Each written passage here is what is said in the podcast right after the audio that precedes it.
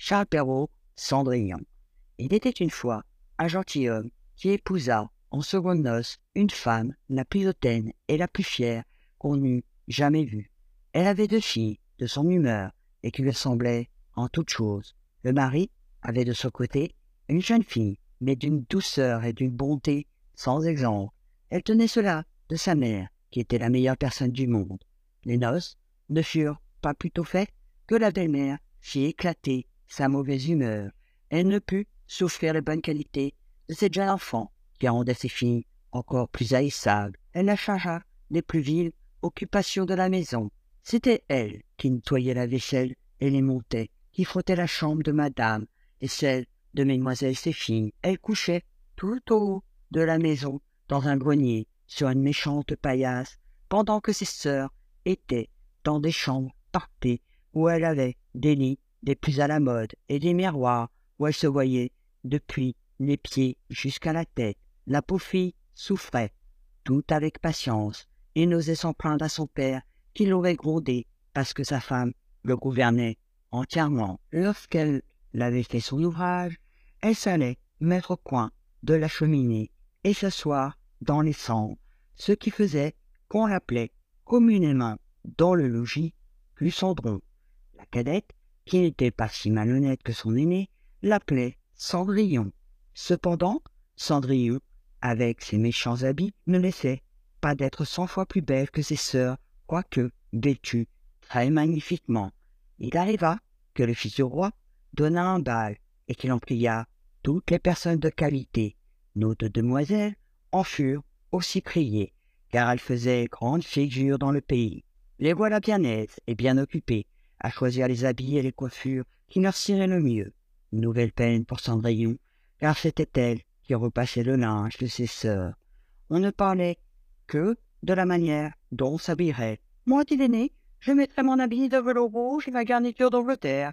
Moi, dit la cadet, je n'aurai que ma jupe ordinaire, mais en récompense, je mettrai mon manteau à fleurs d'or et ma barrière de diamants, qui n'est pas des plus indifférentes. On envoya quérir la bonne coiffeuse pour dresser les cornettes à deux rangs, et on fit acheter des mouches de la bonne faiseuse. Elles appelèrent Cendrillon pour lui demander son avis, car elle avait le goût bon. Cendrillon les conseilla le mieux du monde, et s'offrit même à les coiffer, ce qu'elles voulurent bien. En les coiffant, elle lui disait Cendrillon se ferait bien aise d'aller au bal. Hélas, mesdemoiselles, vous vous moquez de moi Ce n'est pas là ce qui me fout. Tu as raison, on verrait bien si on voyait un petit Cendron aller au bal. Une autre que Cendrillon les aurait coiffés de travers. Mais elle était bonne, et elle les coiffa parfaitement bien. Elles furent près de deux jours sans manger, tant elles étaient transportées de joie. On pit plus de douze lacets, à force de les serrer pour leur rendre la taille plus menue, et elles étaient toujours devant le miroir. Enfin, le jour arriva. On partit, et Cendrillon les suivit des yeux le plus longtemps qu'elle put. Lorsqu'elle ne les vit plus, elle se mit à pleurer. Sa marraine, qui la vit, tout en pleurs, lui demanda ce qu'elle avait. Je voudrais bien, je voudrais bien. Elle pleurait si fort qu'elle ne put achever. Sa marraine, qui était fée, lui dit Tu voudrais bien aller au bal, n'est-ce pas? Hélas, oui, dit Cendrillon. Eh bien, seras-tu bonne fille dit sa marraine Je t'y ferai aller. Elle l'amena dans sa chambre et lui dit Va dans le jardin et apporte-moi une citrouille. Cendrillon alla aussitôt cueillir la plus belle qu'elle put trouver et l'apporta à sa marraine, ne pouvant deviner comment cette citrouille la pourrait faire aller au bal. Sa marraine la creusa, et n'ayant laissé que l'écorce, la frappa de sa baguette, et la citrouille fut aussitôt changée en un beau carrosse tout doré. Ensuite, elle alla regarder dans la souricière où elle trouva six souris tout en vie. Elle dit à Cendrillon de lever un peu la trappe de la souricière, et à chaque souris qui sortait, elle lui donnait un coup de sa baguette, et la souris était aussitôt changée en un beau cheval, ce qui fit un bel artage de six chevaux d'un beau gris de souris pommelée.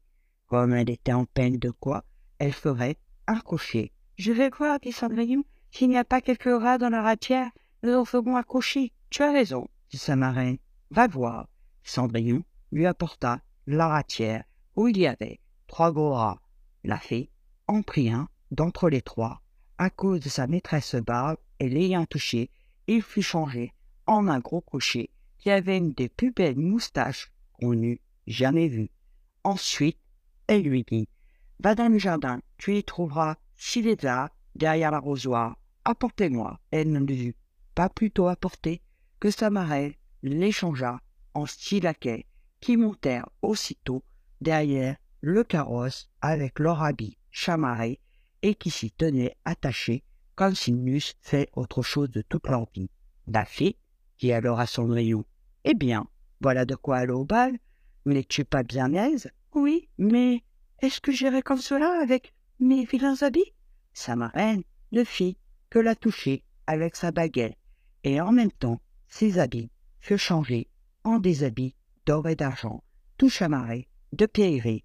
Elle lui donna ensuite une paire de pantoufles de verre les plus jolies du monde. Quand elle fut ainsi parée, elle monta en carrosse.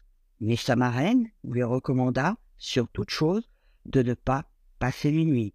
L'avertissement que si elle demeurait au bal un moment davantage, son carrosse redeviendrait citrouille, ses chevaux des souris, ses laquais des lézards, et que ses beaux habits reprendraient leur première forme. Elle promit à sa marraine qu'elle ne montrait pas de sortir du bal avant minuit. Elle part, ne se sentant pas de joie. Le fils du roi, qu'on alla avertir qu'il venait d'arriver une grande princesse qu'on ne connaissait point, courut la recevoir. Il lui donna la main à la descente du carrosse et la mena dans la salle où était la compagnie. Il se fit alors un grand silence. On cessa de danser et les violons ne jouèrent plus, tant on était attentif à contempler les grandes beautés de cet inconnu. On n'entendait qu'un bruit confus. Le roi même, tout vieux qu'il était, ne laissait pas de la regarder et de dire tout bas à la reine qu'il y avait longtemps qu'il n'avait vu une si belle et si aimable personne. Toutes les dames étaient attentives à considérer sa coiffure et ses habits pour en avoir des lendemains de semblables pourvu qu'elle se trouvât des étoffes aussi belles et des ouvriers assez habiles. Le fils du roi la mit à la place la plus honorable et ensuite la prit pour la mener danser. Elle dansa avec tant de grâce qu'on admira encore davantage.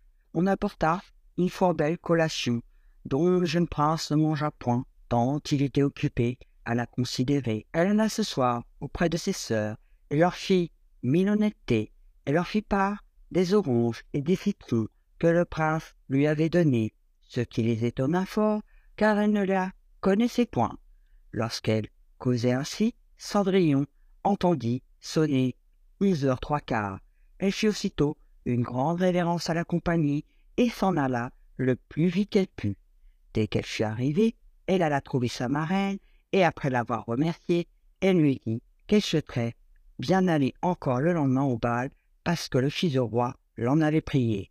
Comme elle était occupée à raconter à sa marraine tout ce qui s'était passé au bal, les deux sœurs heurtèrent à la porte. Cendrillon leur alla ouvrir. Que vous êtes longtemps à revenir, leur dit-elle, en bâillant et en se frottant les yeux et en s'entendant comme si elle n'eût fait que de se réveiller. Elle n'avait cependant pas eu envie de dormir depuis qu'elle s'était quittée. Si tu étais venue au bal, lui dit une de ses sœurs, tu ne t'y serais pas ennuyée. Il est venu la plus belle princesse, la plus belle qu'on puisse jamais voir. Elle nous a fait mille civilités. Elle nous a donné des oranges et des citrons. Cendrillon ne se sentait pas de joie. Elle leur demanda le nom de cette princesse mais lui répondirent qu'on ne la connaissait pas, que le fils du roi en était fort en peine et qu'il donnerait toute chose au monde pour savoir qui elle était. Cendrillon sourit et leur dit Elle était donc bien belle, mon Dieu, que vous êtes heureuse. Ne pourrais-je point la voir? Hélas, mademoiselle Javotte, prêtez-moi votre habit jaune que vous mettez tous les jours. Vraiment, dit mademoiselle Javotte, je suis de cet avis, prêtez votre habit à un fille hein, qui sont comme cela. Il faudrait que je fusse bien folle.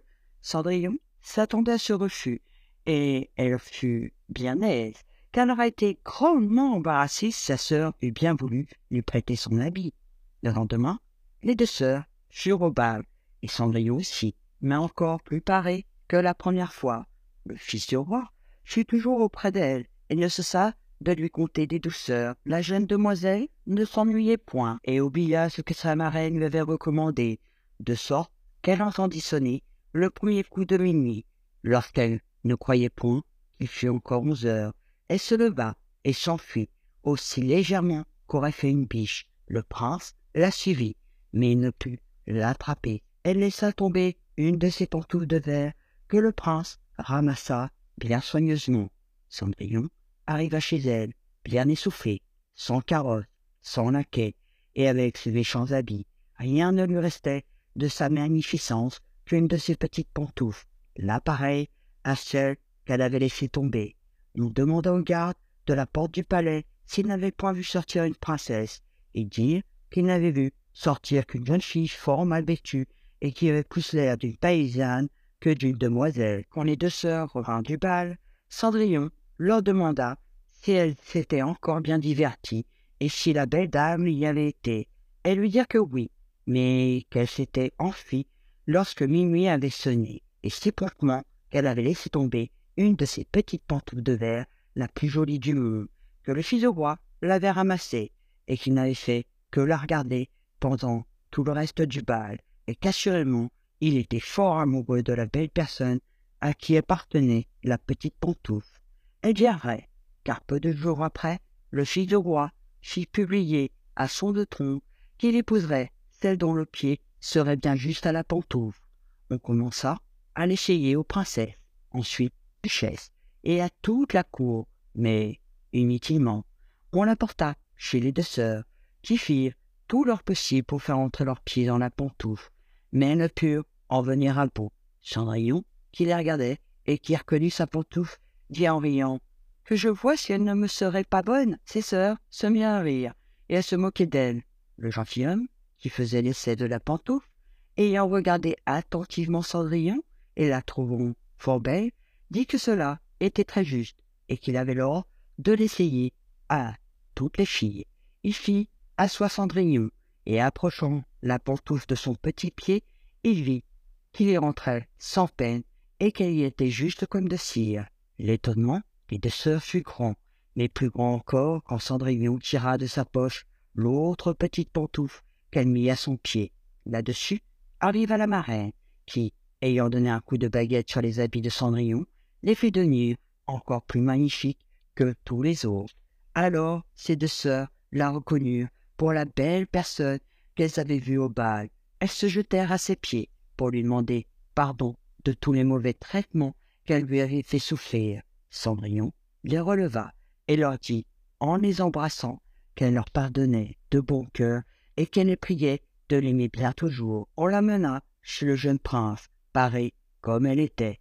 Il la trouva encore plus belle que jamais, et peu de jours après, il l'épousa. Cendrillon, qui était aussi bonne que belle, fit loger ses deux sœurs au palais et les maria dès le jour même à deux grands seigneurs de la cour. Moralité. La beauté, pour le sexe, est un rare trésor. De l'admirer jamais, on ne se lasse mais ce qu'on nomme bonne grâce est sans prix et vaut mieux encore. C'est ce qu'a Cendrillon fit avoir sa marraine, en l'adressant, en l'instruisant tant et si bien qu'elle en fit une reine, car ainsi ce second, on va moralisant.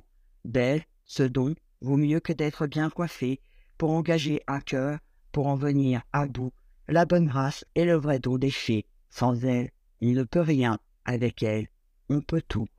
Autre moralité, c'est sans doute un grand avantage d'avoir de l'esprit, du courage, de la naissance, du bon sens et d'autres semblables talents qu'on reçoit du ciel en partage. Mais vous aurez beau les avoir, pour votre avancement, ce seront choses vaines si vous n'avez pour les faire valoir ou des parrains ou des marraines. Merci de m'avoir écouté et on se retrouve bientôt pour de nouvelles aventures.